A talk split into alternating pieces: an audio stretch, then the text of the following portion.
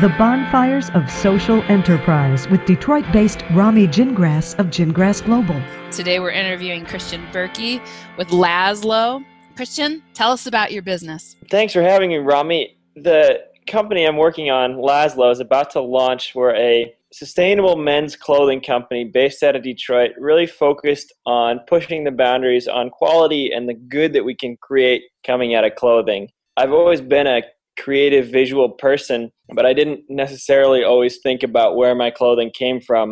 And then when I was in school a couple years ago, I had the chance to model in a sustainable fashion show and started looking at the clothing options available for men um, and was kind of disappointed in the results when I was looking at clothing I actually wanted to wear made by companies I wanted to support. So I started looking at kind of the opportunity to make men's clothing in a better way and settled on doing it here in Detroit in my home state using all natural materials, so 100% organic cotton, and really looking at ways that we could create social impact through the types of materials we use, the workforce we hired, etc.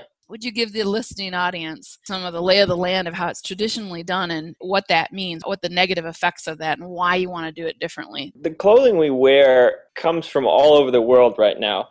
98% of the clothing in the US is actually imported, a number that's significantly higher than at any point in history. And when we start looking, it's often developing countries where there are limited to no environmental regulations and limited to no workforce or working condition regulations. So, what we see is a lot of clothing made by young children, women in poor working conditions that are exposed to toxic chemicals. They're working 80 plus hours a week and getting paid maybe not even 50 cents an hour. A good example of this is the biggest garment industry tragedy in history happened in 2013 when over a thousand workers were killed in a factory collapse in Bangladesh.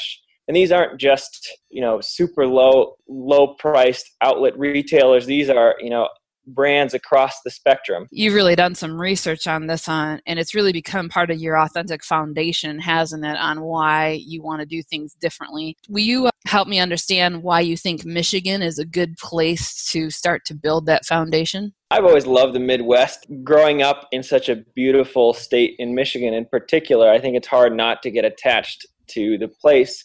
But being in a state like this, it's for me makes you realize how lucky you are and seeing the, you know, whether it's the natural beauty or the the sense of community, you know, for me it felt like a great place to try something new. Obviously, right now there's a lot of energy in Detroit around creative solutions to you know employment issues to environmental issues and it's really an opportunity to take a risk and do something different and there's many that argue that are somewhat hovering over the garment manufacturing fashion areas that we have a lot of setup with the automotive industry to facilitate this type of manufacturing in all the different channels that have that participate from cutting, dyeing, sewing, and all the different pieces. Detroit, in particular, has a wealth of resources around manufacturing.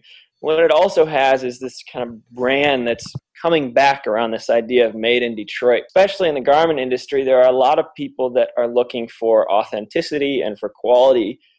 And you know, we really feel that Detroit is an opportunity to tap into that, not in a we're going to do this because we're going to make a ton of money off it but in a you know we're going to connect with people with shared values which is you know hard work high quality down to earth products love that it's so true that is an authentic element of the resurgence of detroit before we get talking about the products you're going to launch with uh, give us a feel about the name lazlo i know there's a unique story with that so i didn't realize quite how hard it would be to name a clothing company. It turns out there's a few trademarks out there in the industry, um, but one of the the names that kept coming back to me was Lazlo, and my favorite movie is Casablanca, and the company was inspired by, in part, the, character Victor Laszlo, who's kind of the dapper, daring leader of the Czech rebellion against the Nazis, and he epitomizes that gentleman that is both,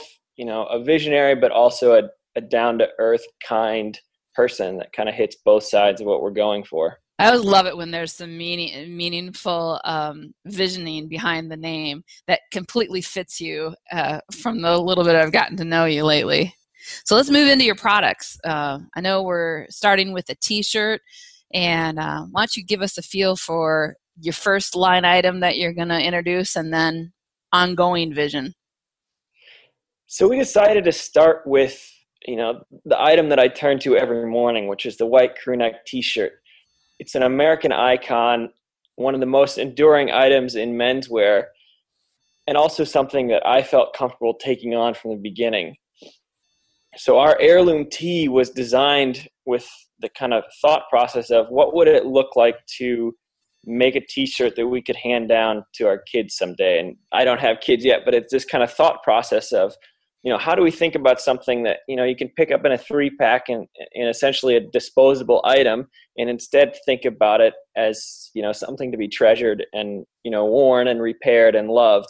So we're starting with 100% organic cotton we worked with a mill out in LA to custom make the highest quality organic cotton available in the world. It's this Supima cotton that has really long, strong fibers. And the second you put it on, you realize just how soft and, and wonderful it is.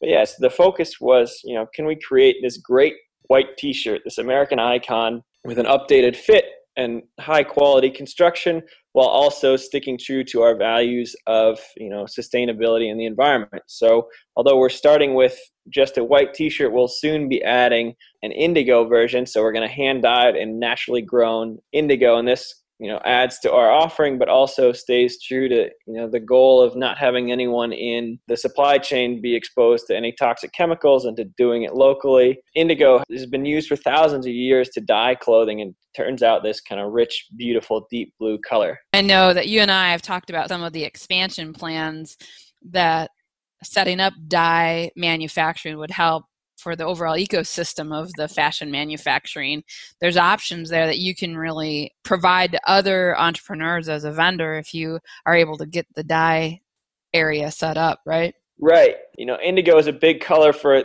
this spring and summer but also it continues to grow in popularity within fashion offerings. So as we set up the facilities here that also allows us to offer this natural dye house service to local Midwest and national brands that are looking for it because there's not a lot of facilities set up right now in the country to handle commercial scale natural dyeing. Will you speak into what you foresee as the demand and what age group you're targeting as your end user client for the t-shirt, the first product? Yes. Yeah, so as we look at it, you know, I've, it's interesting. I have friends with Eric Yelsma over at Detroit Denim, and we were talking about you know it's a similar product in terms of quality and made in detroit. And as we you know we're talking about target demographics he said he's been shocked over and over again the range of people that come to him for you know these high quality men's jeans. And he said you know keep an open mind to who might be buying your product. So with that said knowing that the range of people will probably you know far you know fall far wider than this demographic the kind of target that we've been looking at is i mean it's millennials it's probably 25 to 35 year old creatives that share you know our values for sustainability for high quality and that are also i mean at, some level they're also visually conscious whether that's in you know in a creative field or just interested in design. There's both the set of values and then the interest in the aesthetic of the clothing that we're putting together and the price point of the T-shirt is going to reflect all of these values. We're looking, you're looking to launch this uh, around a hundred dollar T-shirts, right? Right, and it's interesting because I never set out like I I don't come from a, a, fashion background, let alone a high fashion background. I studied politics in college, and when when we first started pricing this stuff out, I was actually shocked at, at what it came out to. The reality is is that we've grown so accustomed to cheap prices that are based on using toxic chemicals and paying a workforce is well below a living wage that you know we forget how much it costs to do thing, these things the right way. Now the other side of that is the average american guy owns something like 15 t-shirts. And what we're saying is that not only do we want to focus on quality but we also want to focus on simplicity. So instead of owning 15 t-shirts own three or four or five. And over the long term we think that the demographic and the people that will enjoy our heirloom tee is much wider than kind of the traditional high end fashion market just because I see more and more people every day in my friend group and, and in a in a broader audience turning away from having lots of stuff and lots of clothing and this you know idea of cheap disposable stuff that you're putting on your body and turning toward this let's have fewer things. And that you know that lifestyle you know what we call a meaningful simplicity allows you to focus on what matters we've talked about wearing healthy clothing non-toxic clothing yeah. we're talking about alleviating the mistreatment of other human beings by producing it locally and at the right pricing. We're talking about you bringing in systems and manufacturing that not will not only help Lazlo but could potentially help support other vendors and other as a vendor other entrepreneurs in this same industry. Let's talk about what I call the social staffing. So there's social mission with your product itself, but you've got a desire to have a special type of staffing as well. Let's talk about that now. One of the early on parts of this company was saying how can we not only do well for ourselves but create social impact and one of the things we look at in detroit is that there are certain parts of the city and especially in the downtown area that are that are doing quite well and have a lot of momentum but how can we bring that momentum to the rest of the city that's still struggling significantly and my background was was in politics and prison policy. So when I was in college, I tutored in prison. I wrote my thesis on American prison policy and was blown away by the kind of level of the crisis we have in this country. We have 5% of the world's population, but 25% of its prisoners, and most of those are poor urban minority men. And over and over again, there's this cycle of recidivism where they get out, they're unable to find a job, and they end up back in prison. But obviously that's a gross you know oversimplification but the reality is it's very very hard to find a job as a returning citizen as a man getting out of prison and so we started to look at how we might be able to work with that population and the kind of aha moment was last uh, a year and a half ago maybe fall of 2013 i found out that the department of corrections is actually training men to sew while in prison. So they have five sewing training programs in prisons and they're making everything from the inmate uniforms to the guard uniforms to the you know the prison linens. But all of a sudden you have a marginalized workforce which is men coming out of prison that has a skill set that I'm looking for which is sewing skills and so we're working on a program to hire these men that were trained to sew while in prison once they get out and you know we won't be just hiring returning citizens but trying to pull them in as we kind of grow our manufacturing capacity. Um, and it's, I mean, I really look over and over for how can we create, you know, win-win situations. This is, you know, like I said, a, a perfect one where we get skilled, trained workers, and we're also helping out a population that normally has a very hard chance to get a job. I love how this just continues the cycle because not only are you removing removing it from other countries where as we just discussed there's a lot of mistreatment of human beings in the manu- clothing manufacturing but now you're reaching in to another people group if you will that sort of landed in prison because of similar situations they were under resourced or under connected whatever the factor was they are now yeah. under resourced because they've got a prison record and if there's one thing that we have learned over and over again with these social enterprises, whenever you're creating a, a hope for another human being that they can further themselves in some way, shape, or form, change their life, change their stars, change happens within that person and change happens within those communities. And so, as I think about your business, you are the type of social enterprise that's really exciting for someone like our firm at Gingras Global to be working with because you've got the enterprise itself, the business of the t shirt making, and that by the way you're going about it is offering up social mission. Then you move into this social staffing and you're becoming part of the systemic change. You're creating employment, creating hope, and you're picking up some of the social costs that ultimately alleviates the burden from the state for us as taxpayers and others that support it. So this this cascading effect and this ripple effect from what seems like a small business getting a start has this butterfly magnitude, the butterfly effect. I had someone describe it to me recently as I'm essentially upcycling the training that the state is doing, supported by taxpayer money in a way that, you know, helps and helps the city out. Tell me what it looks like in a grand vision at this stage of the game. The idea is can we make these wardrobe essentials that look good now and look good down the road in a way that creates as much good and social change as possible while also creating this this really high end product. The goal for Lazlo is we've always said we want our product to be able to stand on its own. You know what we hope is a you know a, a visionary global brand for years to come. You're speaking to one of my issues that I kind of put my stake in the ground on with social enterprises about their products. I, I'm constantly talking about getting getting their own high watermark over the mercy purchase you know it's the it, using a traditional example you know you're going to buy the bracelet from the person who made it because they you know are trying to raise money to put a water well somewhere but if you put that bracelet in any other context and somebody doesn't know the story behind the bracelet. The bracelet has to stand on its own.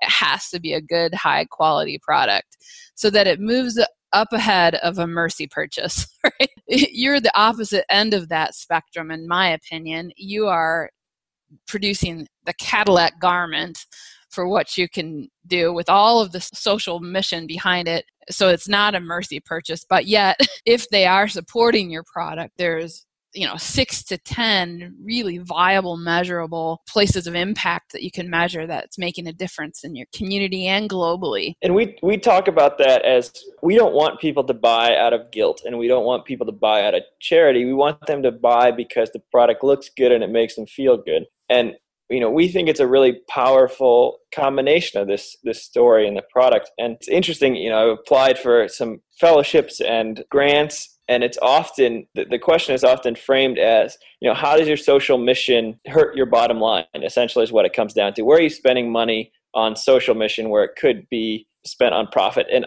i don't want to say that we're chasing profit above all because that's just not true but i think that there's still a lack of understanding in the way that the social mission can also benefit you know a, a profit. And triple bottom line businesses kind of get into this but we really look at it as you know if we weren't organic and if we weren't going to be hiring a marginalized workforce and if we weren't doing it here in detroit our value goes down a ton. And so we're not doing these things just because it's the right thing to do. We're doing it because in the long run, I think financially it's the smart way way to go as well. Right, exactly. You know, we're we're in a society where we're really cultured to measure everything in dollars. So some of those other things don't get measured that have high value. The other barrier that you come against in today's culture with this burgeoning social enterprise world is that they're looking for very immediate returns. So it's very short term thinking and very, very place centric, very local thinking, and very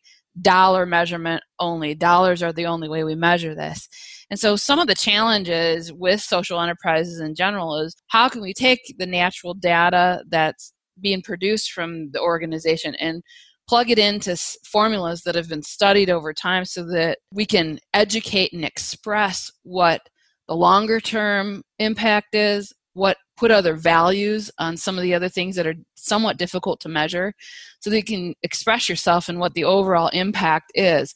there's a lot of education to be done on that, but you're right. Um, there's very traditional thinking while they're exploring new things. They're applying their traditional ways of analysis on this new way of doing business. So it's going to take a minute. yeah, yes. Our firm did an assessment on you because you were one of the winners in a contest in the summer of 2014, and I got to know you in that process.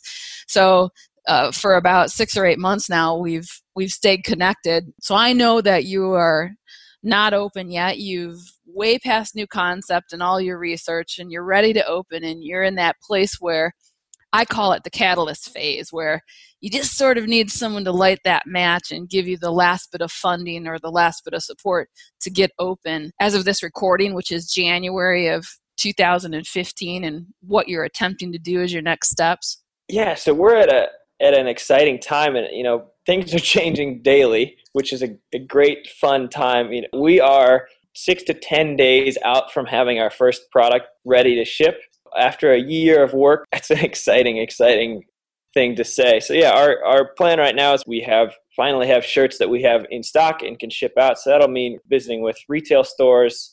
And then as we go from there, scaling as much as we can, but doing it in a in a in a I guess organic way, doing it in a in a way that allows us to make sure that we stay true to our values. But you know, as a social entrepreneur and just as an entrepreneur, obviously one of the you know things that we deal with over and over again is having this balance of you know do we have enough money?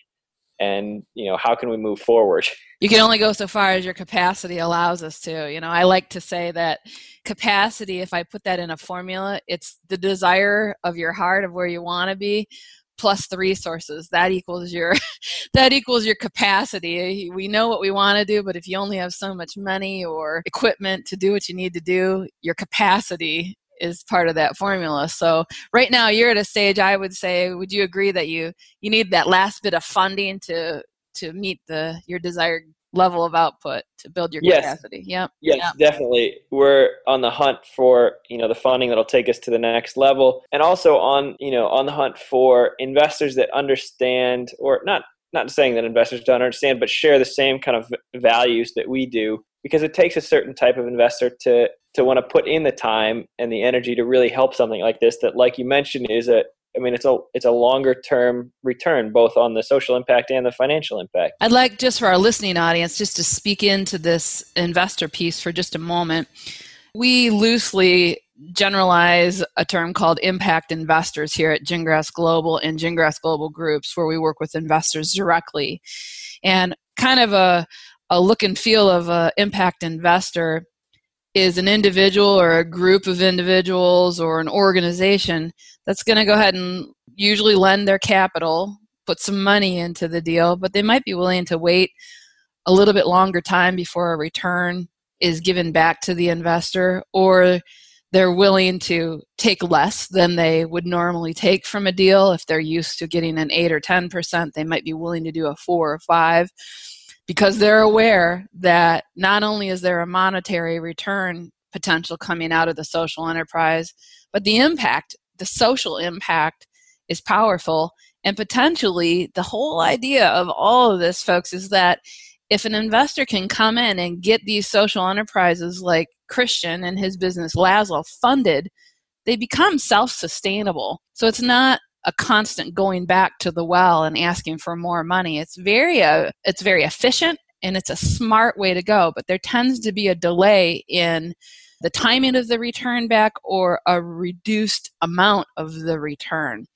So typically in impact investors are investors who are looking to do a social good and they have a charitable mindset or a heart, but they'd also like to have a return of capital uh, a third element that uh, we're finding more and more about an impact investor is they're starting to enjoy being able to participate in what I call this frontline experience. They can go down and meet Christian and talk to him and walk around the business and experience what it's like to be working inside of a manufacturing business with some returning citizens. That's not something you get when you're investing in a mutual fund or or some of these larger companies. So it's a different kind of mindset. Uh, but there's a growing audience, and that's really the best fit for Lazlo that I would say, even as a third party administrator. Christian, why don't you tell us about your website, how some of the folks could reach out to you? Our website is lazlo.co. So that's L A Z L O dot C O. It's a contact form on there. You can reach us at info at lazlo.co. You can also follow us on Instagram at lazlousa. We look forward to to hearing from you. Thank you, Christian, for your time. I'm going to reach back out to you. We're going to stay in touch with you and see how this funding is coming along. All right. That sounds great. Thank you so much, Rami.